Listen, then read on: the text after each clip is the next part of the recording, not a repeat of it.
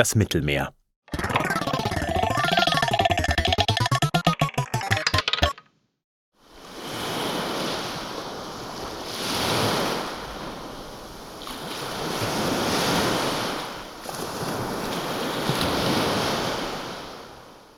Es war eine stürmische, regnerische Nacht mit hohen Wellen.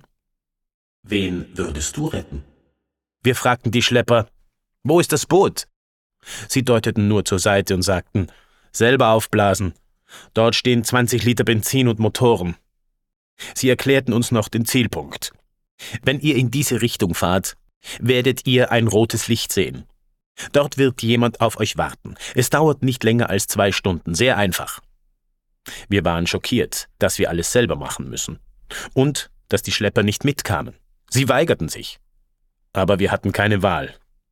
Und die Schlepper waren so schnell verschwunden, wie sie gekommen waren. Deinen Vater? Jeder wurde nervös. Wir wussten, dass wir schnell sein mussten. Die Polizei könnte uns jederzeit erwischen. Jeder schaltete das Handy aus, entnahm die Batterien und packte alles in Plastik ein, damit die Polizei uns nicht orten konnte. Einige Jugendliche liefen gleich zu den drei schwarzen Schlauchbooten, um sie aufzublasen. Dort lagen auch Schwimmwesten. Jeder nahm sich eine. Ein anderer zeigte auf und sagte, er habe Erfahrung mit dem Lenken. So versuchten wir, uns grob auf die Boote aufzuteilen. Es waren etwa 50 Leute pro Schlauchboot, das etwa fünf Meter lang war. Noch dazu hatte jeder sein Leben in Form von ein bis zwei vollgestopften Rucksäcken pro Person mit dabei. Für die Mathe-Genies die jetzt zu rechnen beginnen, ob das möglich ist? Nein, ist es nicht.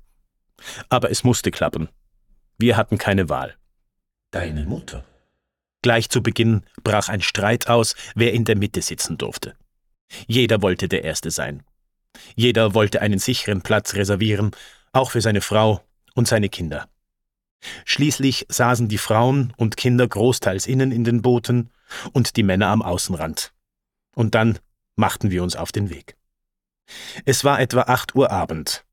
Manche der Männer mussten sich von außen im Wasser an den Schnüren am Rand festhalten, weil kein Platz mehr war. Aber nicht so schlimm. Wir würden doch eh in knapp zwei Stunden in Griechenland ankommen. Deinen Bruder. Übrigens, es war Winter. Und habe ich schon gesagt, dass es eine regnerische und stürmische Nacht war? Mit scheiß hohen Wellen? Und ohne Anführer oder Leute mit Schifferfahrung? und dass viele Flüchtlinge, inklusive mir, nicht mal schwimmen können? Die Wahrheit ist, nach zwei Stunden Fahrt waren wir nicht in Griechenland. Wir sahen kein rotes Licht. Wir sahen kein Land, keinen Mond, keine Sterne. Nur Wasser. Hohe Wellen, Sturm. Du kannst dort niemanden retten. Dunkelheit. Angst. Das Boot füllte sich mit Wasser. Wir konnten es nicht schnell genug ausschöpfen. Die Leute gaben auf. Kinder, Frauen, Männer, alle weinten, schrien, auch ich, schrien um Hilfe. Hilfe, damit die Polizei uns erwischt, schrien, ins Gefängnis, ins Flüchtlingslager nach Afghanistan, irgendwohin, damit wir leben. Wir wollten die Polizei anrufen. Kein Empfang und keine Zeit. Das Wasser war schon 20, 30 Zentimeter hoch, also festhalten, Wasser ausschöpfen. Weg. Zwei andere Boote. Am Leben? Ein alter Mann stand auf, hatte eine große Familie an Bord, Enkelkinder, Neugeborene, rief, ich übernehme die Kontrolle, jeder wirft sein Gepäck über Bord. Sein Sohn Resa tat es als erster, manche taten es ihm nach. Einige wollten nicht, Manche gaben auf, schrien, das Benzin reicht nicht, wir müssen umdrehen. Hab sie angebrüllt und geschlagen, bis sie sich wieder hingesetzt haben. Große Schiffe. Wir schrien. Sie fuhren vorbei. Größere Wellen. Ich hatte den Tod vor Augen, dachte nur immer wieder, oh Gott, wenn ich hier lebendig rauskomme, werde ich ein braver Mensch werden. Ich wollte nicht, dass meine Eltern ihren jüngsten Sohn sterben sehen. Ich wollte meine Eltern nicht sterben sehen, das war das Schlimmste. Wir konnten uns nicht helfen. Das Wasser war arschkalt. Viele spürten ihre Füße nicht mehr und kauerten und stürzten übereinander.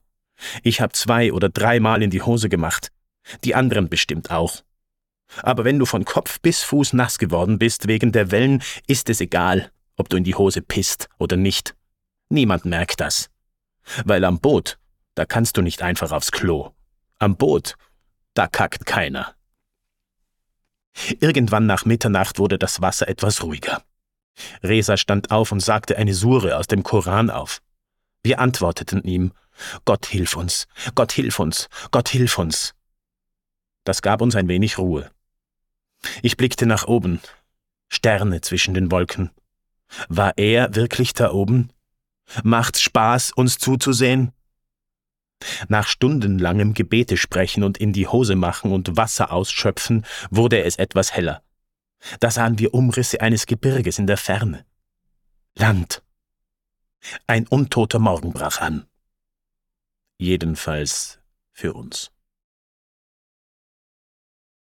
Schwarzes Wasser der Frühe, wir trinken dich nachts, wir trinken dich mitternachts und morgens, wir trinken dich abends, wir trinken und trinken. Dein goldenes Haar, Margarete, dein aschenes Haar, Mariam. Wir schaufeln ein Grab in den Wassern, da liegt man nicht so eng. Der Tod ist ein Meister aus Europa. Er hetzt seine Boote auf uns, er schenkt uns ein Grab in den Wassern. Dein goldenes Haar, Margarete, dein aschenes Haar, Mariam.